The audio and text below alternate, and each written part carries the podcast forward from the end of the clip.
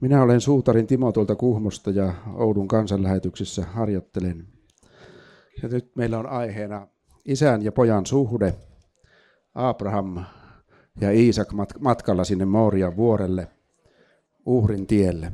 Taivaan isä, me pyydämme, että niin kuin laulussa sanottiin, että me saisimme rohkeutta, saisimme uskallusta kysyä tuota Abrahamin matkaa elämässämme ja oppisimme tänään raamatusta vähän lisää. Jeesuksen nimessä me näin rukoilemme.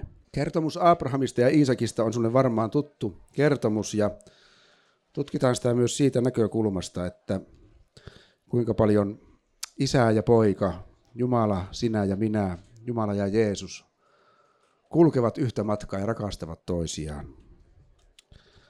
Eli lähdemme Abrahamin matkaan jo hänen elämänsä nuoruudesta. Miksi hän oli uskon esikuva? Vastaus siihen lienee siinä, että Abraham koeteltiin kaikessa niin kuin Jeesustakin koeteltiin kaikessa. Jeesus sanoi opetuslapseuden ehtona, totisesti kuka ikinä Jumalan valtakunnan tähden on luopunut kodistaan, vaimostaan tai veljistään, vanhemmistaan tai lapsistaan, hän saa jo tässä ajassa moninkertaisesti takaisin. Ja tulevassa maailmassa hän saa ikuisen elämän. Tuo Jeesuksen sana on aika kipeä.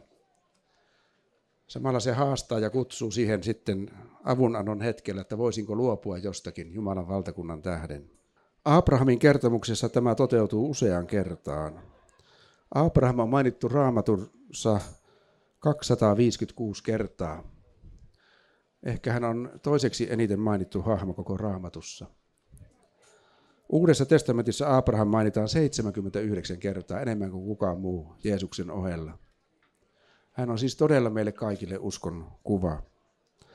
Samalla Abrahamin saama siunaus on niin suuri, että kaikki maailman uskonot, joissa uskotaan yhteen Jumalaan, haluavat olla Abrahamin jälkeläisiä. Niin kristityt, muslimit kuin juutalaiset. Herra sanoi Abrahamille, lähde maastasi, asun sijoiltasi, lähde isäsi kodista siihen maahan, jonka minä sinulle osoitan. Minä teen sinusta suuren kansan ja siunaan sinua, ja sinun nimesi on oleva suuri, ja siinä on oleva siunaus. Kun Abraham ensimmäisen kerran kuuntelee tämän lupauksen Abraham nimen alla, hän lähtee matkaan luottaen tuohon Jumalan ohjeeseen. Mutta raamatun lukija huomaa, että vielä ainakin neljä kertaa, ellei viisikin kertaa Jumala toimi, vahvistaa tuon saman lupauksen, vähän eri sanoin. Että se Abrahamin siunaus on niin suuri, että siitä riittää kaikille maailman kansoille yhden ihmisen uskollisuudesta. Hebrealaiskirjeen kirjoittaja tiivistää Abrahamin elämän seuraaviin sanoihin. Usko sai Abrahamin tottelemaan Jumalan kutsua ja lähtemään kohti seutuja, jotka Jumala oli luvannut hänelle perintömaaksi. Hän lähti matkaan, vaikka ei tiennyt minne oli menossa. Koska hän uskoi, hän asettui muukalaisena luvattuun maahan. Hän asui siellä teltoissa – ja niin asuivat myös Iisak ja Jaakob, jotka perivät saman lupauksen. Eli kolmessa sukupolvessa matkattiin tuota suurinta tehtävää. Aina raamatun kirjoittajat kertaavat meille, puhuvat Abrahamin, Iisakin ja Jaakobin Jumalasta, koska jokainen sukupolvi kohtasi saman Jumalan, juuri samanlaiset lupaukset. Ehkä se lohduttaa juuri meitä elämässämme, että isien lupaukset kuuluvat juuri meille – Tuolla matkalla Abraham oppi, kuinka Jumala on uskollinen. Hän joutui sotimaan vihollisiaan vastaan, vaikka olikin rauhan mies. Hän pakeni Egyptiin hälän aikana, sillä Jumalalla oli lupaukset, kuinka hän pitää ihmisen sitä huolen ja ihmisen elossa. Kuitenkin Abrahamilla ei ollut jälkeläistä eikä poikaa. Hän oli jo yli 90-vuotias, kun hän valitti Jumalalle asiasta. Silloin kohdattua näitä vihollisia tuli tämä salaperäinen pappi Melkisedek, joka siunasi Abramin ja siunasi hänet uusilla lupauksilla. Jumala sanoi tämän jälkeen, kun hän oli kohdannut kuningas Melkisedekin, älä pelkää Abram, minä olen sinun kilpesi ja sinun palkkasi on oleva hyvin suuri. Abraham murehti, Herra, mitä minä sinulle antaisin? Olenhan jo jäänyt lapsettomaksi ja minut pesi damaskolainen Eliezer. Mutta hänelle tuli tämä Herran sana, ei hän sinua peri, vaan sinut peri sinun oma poikasi. Herra vei hänet ulos ja sanoi, katso taivaalle ja laske tähdet, jos kykenet ne laskemaan. yhtä suuri on oleva jälkeläistesi määrä. Niin Abraham uskoi Herran lupauksen ja Herra katsoi hänet vanhurskaaksi. Tuo klassinen lause, jota Paavali lainaa Uuden testamentin kirjeessä roomalaisille, kertoo jotakin yksinkertaisesta uskosta Jumalan lupaukseen. Jumala näkee syvälle sydämeen ja Jumala lukee Abrahamin vanhurskaaksi pelkästään sydämen uskolla. Suun tunnustus seuraa elämän eri tilanteissa. Paavali kirjoittaa, mitä meidän on sanottava Abrahamista, meidän kansamme kanta isästä, sillä mitä hän saikaan osakseen. Jos hänet katsottiin vanhuskaaksi tekojensa mukaan, hänellä olisi aihetta ylpeillä, ei kuitenkaan Jumalan edessä. Mutta kirjoitukset sanovat, Abraham uskoi Jumalan lupaukseen ja Jumala katsoi hänet vanhurskaaksi. Luther luottaa samaan uskoon kuin Abraham. Sinä ja minä saamme luottaa samaan yksinkertaiseen uskoon. Se vaikuttaa Jumalan pelastushistoriassa. Jumalan sanojen uskominen nostetaan uskon tärkeimmäksi mittariksi. Ne kantavat kaikissa elämänvaiheissa. Abraham, Abraham saa Jumalalta uuden nimen, mutta hän joutuu odottamaan yhä luvatun lapsen syntymistä. Saara ehdottaa lopulta, että Abraham noin 85-vuotiaana hankkisi lapsen orjattareen eli Haakarin kanssa – Sekin lienee ollut kovin yleinen käytäntö tuolloin. Oli ihan tärkeää saada jälkeläinen.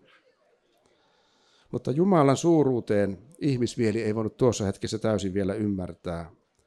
Meidän maailmamme ympärillämme pyrkii ratkomaan kaikki ongelmat juuri tuolla tavalla, mitä Abrahamin saara tekevät, kun hankkivat jälkeläisen orjattaren kautta. Ihmismieli pyrkii ratkomaan kaikki maailman ongelmat, mutta Jumala jätetään syrjään. Eikö ole oireellinen kuva ajastamme? Niin orjattaresta Haakarista syntyy Ismail, joka synnyttää lopulta kateutta Saarassa. Ja niin kalatalaiskirje vertaa Ismailin syntymää lain liittoon, joka on aivan eri asia kuin Jumalan lupaus ja Jumalan hengen hyvät työt tässä maailmassa. Lain alaiselle kuuluvat kaikki lain taakat ja lain kirous. Sellaiseen maailmaan syntyy Ismail, orjattaren lapsi. Lupauksen lapsi puolestaan syntyy ihmeellisellä ja otollisella ajalla, ja hän, hän syntyy evankeliumin vapauteen. Ehkä sinun ja minunkin sielumme on käynyt tällaista tietä. Ensin on kuljettu Jumalan lain alla ja lopulta Jumala on synnyttänyt evankeliumin vapauteen. Uuden testamentin kirjoittajan mukaan siitä on kuvana myös taivaallinen Jerusalem, perimmäinen kotimme. Todellinen ja täydellinen kotimme on kuva Is- Iisakin syntymästä, jonka Abraham ja Saara saivat Jumalan lahjana. Ja niin suuri mahdollinen lupaus koetellaan myös suurimmalla tavalla. Ismailin kautta ei synny maailman rauhaa. Hänestä sanottiin, että hän on kuin villi aasi, joka käy kaikkien veljensä kimppuun. Raamattu kuvaa, että Ismail ilvehtii Iisakin luvatun lapsen syntyessä. Heillä ei voi olla taivaallista suhdetta, ellei Jumala sitä luo. Mutta kun Abraham oli 99 vuoden vanha, Herra vierailee hänen kodissaan, vahvistaa liittonsa heidän välillään ja sanoo, katso, tulen vuoden kuluttua ja silloin sinun, sinun vaimollasi Saaralla on jälleen lapsi. Esikoinen. Saara naurahtaa kuullessaan Jumalan sanansaattajan lupauksen. Tämä on minun liittoni sinun kanssasi. Sinusta tulee pal- kansojen paljouden isä.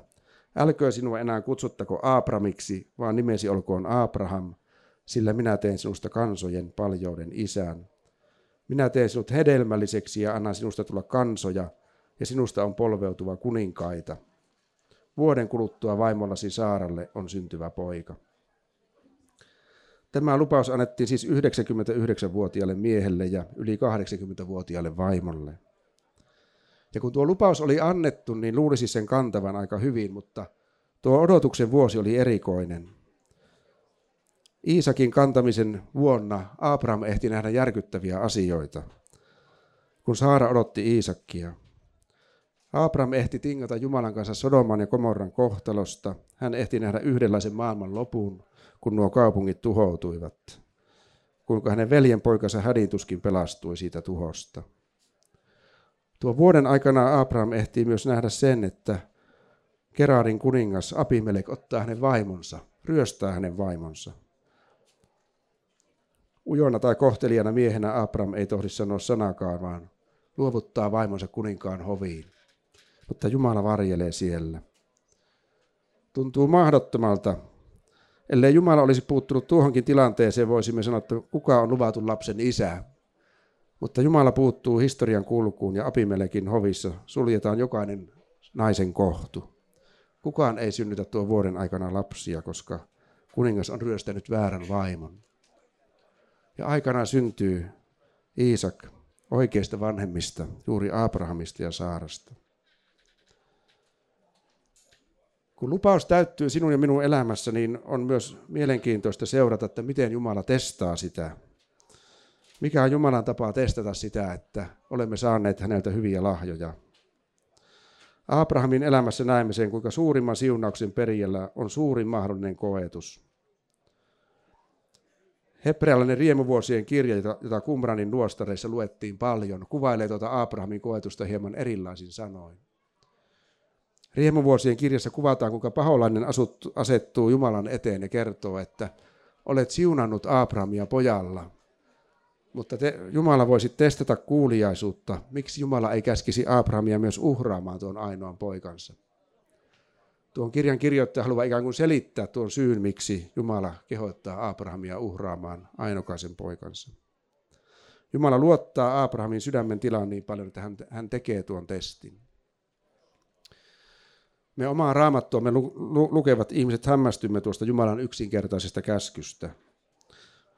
Jumala sanoi hänelle, Abraham, Abraham, ota mukaasi ainoa poikasi Iisak, jota rakastat. Lähde Moorian maahan ja uhraa hänet siellä polttouhriksi vuorella, jonka minä sinulle osoitan. Juutalaisen perimätiedon mukaan Jopin ja Abrahamin serkusten kärsimykset ovat hyvin samanlaisia. Molempia koetellaan siitä syystä, että paholainen haluaa nähdä Jumalan, haluaa Jumalan kokevan, että onko tuo usko aitoa. Abrahamille annetaan vaikein mahdollinen koettelemus. Vie rakkain ja tärkein asiasi paikkaan, jossa hänet uhrataan. Monikohan meistä lienee kulkenut noissa tunnelmissa joskus elämässään, kun unelmat ovat haihtuneet.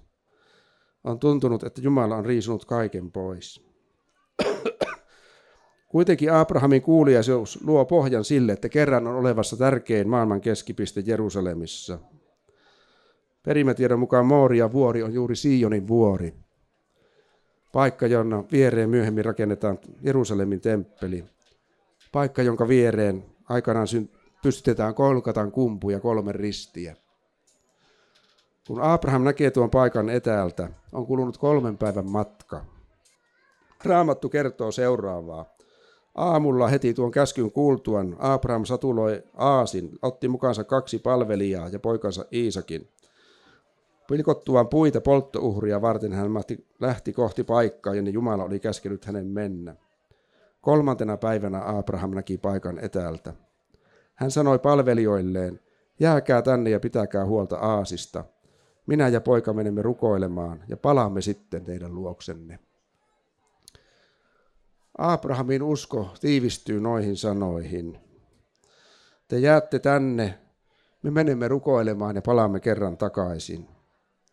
Abraham on pilkkonut itse puut, jossa hänen on määrä uhrata uhri. Poikansa rakas Iisak kantaa noita puita. Abraham ottaa tulen ja veitsen ja he jatkavat yhdessä matkaa. Jos Jeesus Ketsemanessa rukoilee, Isä, ota minulta pois tämä malja, ei kuitenkaan minun tahtoni, vaan tapahtukoon sinun tahtosi.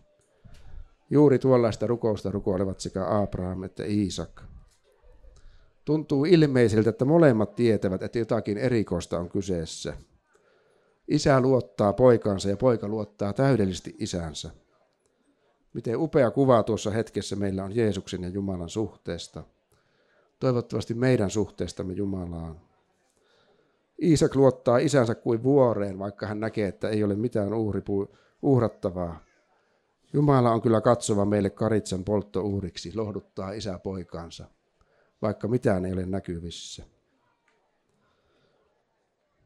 Kolkatalle meille puhuvat kolme vahvaa todistajaa, veri ja ve- vesi ja henki. Ne puhuvat Jumalan pojan kuolemasta. Alkukertomuksessa meille sitä samaa puhuvat Abrahamin kantava tuli ja veitsi ja enkelin ääni taivaasta. Kaikki puhuvat sitä, että yksi on kuulijainen tällä hetkellä Jumalalle. Yksi ei käynyt pois, vaan toteuttaa isän tahtoa. Ja paholainen joutuu häpeään. Abraham on se särkynyt isän sydän, jota moni ihminen kokee tässä maailmassa, joka suostuu Jumalan koetukseen. Iisak on meille tuo alttiuden perikuva, joka käy eteenpäin kuin karits, joka ei suutaan avannut. Ei minun tahtoni, vaan sinun, on Iisakin epäilemättä sana ja ajatus isänsä kohtaan. Kun Abraham kohottaa veitsensä, niin taivasta kuuluu ääni. Älä koske poikaan, äläkä tee hänelle mitään pahaa. Nyt minä tiedän, että sinä pelkäät ja rakastat Jumalaa, kun et kieltänyt uhraamasta edes ainoa poikaasi. Ja kun Abraham katsoi ympärilleen, hän huomasi oinaan, joka oli tarttunut sarvistaan pensaikkoon. Abraham kävi hakemassa oinaan ja uhrasi sen polttouhriksi poikansa sijasta. Abraham antoi tulle paikalle nimeksi Herran katsoma vuori. Herra katsoo. On erikoista, että muslimit haluavat kokoontua tuolla vuorella tänäkin päivänä. Kristityt haluavat ko- kokoontua Kolkatan kummun äärellä ja juutalaiset haluavat uhrata pässejä yhä tuolla samalla vuorella. Mutta Herra katsoo tuohon paikkaan, jonka hän on valinnut. Ja hän katsoo sinun ja minun sydämeen, kun olemme matkalla Abrahamin ja Saaran lailla, että luovutamme elämämme asiat Jumalan käsiin. Herra sanoi, koska teit tämän, etkä kieltänyt minulta ainoa poikaasi, minä vannon itseni kautta, että siunaan sinua runsain määrin, ja annan sinulle jälkeläisiä niin paljon, kun ovat taivaan tähdet, tai hiekan jyvät meren rannalla. Sinun jälkeläisesi valloittavat vihollisten kaupungit. Sinun jälkeläistesi saama siunaus tulee siunaukseksi kaikille maailman kansoille, koska sinä olit minun äänelleni kuuriainen. Jumalan koetusta seuraa kuuliaisuuden siunaus. Ehkä monet ovat sen juuri kokeneet elämän vaikeuksissa. Kun vaikeuden aika on ohi, Jumalalla on tilaa siunata. Ihminen on riisuttu turhista ajatuksista tai pyyteistä. Tämän tähden ehkä Jeesus puhuu hyvin paljon Abrahamista koska hän oli samalla uskon isä, hän oli myös kuuliaisuuden isä. Paholainen sai nähdä tuon kuuliaisuuden asteen Abrahamin kohdalla, mutta Jeesuksen kohdalla paholainen joutui ansaan. Epäilemättä silloin juuri Jeesus katsoi, tai paholainen katsoi ihmeessä, kun isä todenteolla uhrasi oman poikansa, kun Jeesus kantaa ristiään. Abrahamin kohdalla Jumalalla oli täysi lupa vapauttaa Iisak kärsimyksistä. Olihan se Jumalan rakkauden ja hyvyyden merkki, että turhia uhreja ei tarvita. Mutta Jeesuksen kohdalla paholaisenkin mieli menee jo ympär, ymmälleen ja sekaisin. Jumala ei peruuta käskyä, vaan Jeesus kulkee ristille asti. Paholainen huutaa ristin äärellä, tule alas, jos kerran olet Jumalan poika, mutta Jeesus ei tule alas ristiltä. Jeesus kantaa tuon Iisakin todellisen kohtalon. Hän kuolee Isä Jumalan edessä. Jeesuksen kuolema on todellinen Moorian vuoren kuolema, todellinen sovitusuhri, missä tuli, vesi ja veri, kaikki ovat oikeassa paikassa ja ajassa. Jeesuksen kuolema on hetki, jolloin isän sydän särkyy maailman meidän pahuutemme tähden. Jeesuksen kuolemaa tulee katsella loputtomasti, koska silloin ihmisen sielu saa rauhan. Se riittää kaikille aikakausille. Ristin salaisuus paljastuu, kun Jeesus itse sanoo, minun kunniani kirkastaa Isä, juuri hän, jota te sanotte omaksi Jumalaksenne. Te ette ole oppineet tuntemaan häntä, mutta minä tunnen hänet. Jos sanoisin, etten tunne Jumalaa, olisin valehtelija niin kuin tekin, mutta minä tunnen hänet ja pidän kiinni hänen sanastaan. Teidän isänne Abrahams iloitsi siitä, että saisin nähdä minun päiväni. Hän näki sen ja hän riemuitsi. Jeesus tietää, että kun hän kuolee ristillä, Abraham iloitsee taivaassa. Tuo kuolema riittää menneisyyteen, Abrahamin ajan koko sukukunnalle ja tulevaisuuteen. Se tuo ikuisen elämän myös maan päälle, sillä Jeesuksen lupaus oli, että hän saa satakertaisesti takaisin, joka luopuu jostakin Jumalan valtakunnan tähden. Moniko tuhatkertaisesti Kristus on voittanut ihmisiä antaessaan yhden ainoan henkensä. Miljoonia, miljardeja ihmisiä on kutsuttu taivaaseen. Abrahamin tarinakin vahvistaa saman asian. Meille kerrotaan, että eräänä vuonna Iisak sai kylvöstään satakertaisen sadon, ja Herra siunasi häntä. Iisak, joka oli luopunut jo elämästään, ollessaan kuulijainen isälleen, sai todellakin satakertaisen siunauksen. Koska hänelle karttui lampaita, vuohia, nautakarjaa ja palvelusväkeä, filistialaiset eli naapurit alkoivat kadehtia häntä. Mutta Iisak oli jo käynyt koetuksin ja antanut elämänsä alttiiksi. He eivät ymmärtäneet, että hänellä oli jo siunauksen aika. Mitä me teemme, jos elämässä täytyy asettaa jotakin uhri alttarille? Jos tulee aidosti luopua jostakin, sydän särkyy hetkeksi eikä maailma tunnu olevan enää ennallaan. Mutta Jumalan lupaus on noin vahva. Hebrealaiskirjan kirjoittaja paljastaa, että Abraham uskoi kuolleiden ylösnousemukseen. Hän ei ainoastaan uskonut, että Jumala varjelee hänen poikansa, mutta hän päätteli, että Jumala on voimallinen herättämään Iisakin kuolleista. Tulemme takaisin elävänä. Jeesus yhtyy tähän sanoessa, että Jumala ei ole kuolleiden, vaan elävien Jumala.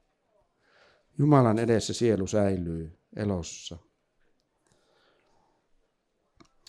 Uusi testamentti jatkaa opettaa sen, että Iisakin jälkeläisiä sanotaan aina Abrahamin todellisiksi lapsi, lapsiksi, tai jopa enemmän Jeesukseen uskovia.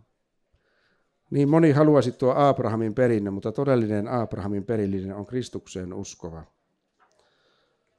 Abraham odotti kaupunkia, joka on rakennettu vankalle perustalle, jonka Jumala itse on suunnitellut ja tehnyt. Ei suotta sanota, että hänellä on lukematon määrä veljiä ja sisaria. Jeesuksen omina mekin kuljemme Abrahamin jalan jäljissä ja matkaamme taivaan kaupunkiin. Mutta jostakin syystä kristityn vaelluksella elämä ei välttämättä ole aina helpompaa. On kuljettavaa isien, äitien jäljissä, seurattavaa samoja teitä. Tuo lupaus piirtyy niin vahvana. Abraham näki ja iloitsi Jeesuksen tulon. Epäilemättä hän näkee ja iloitsee myös tulevan maailman ajan tulon kerran, kun Jeesus palaa tänne maan päälle. Ystävä, älä pidä mitään koettelemusta turhana, vaan koeta iloita. Koita nähdä siinä siunauksen siemen ja luota Jumalaa, että hän saa kirkastaa itsensä. Ehkä moni ihminen juuri kuoleman hetkellä, kun elämä on riisuttu, on kokenut tuon Abrahamin siunauksen, että kannatti elää. Kannatti kulkea tuota matkaa, sillä todellinen perintö ei katoa. Todellinen päämäärä on aina, aina totta ja olemassa. Hiljennymme kiitos rukoukseen. Taivaan Jumala, kiitos esimerkistä, jonka uskon esikuva Abraham asettaa.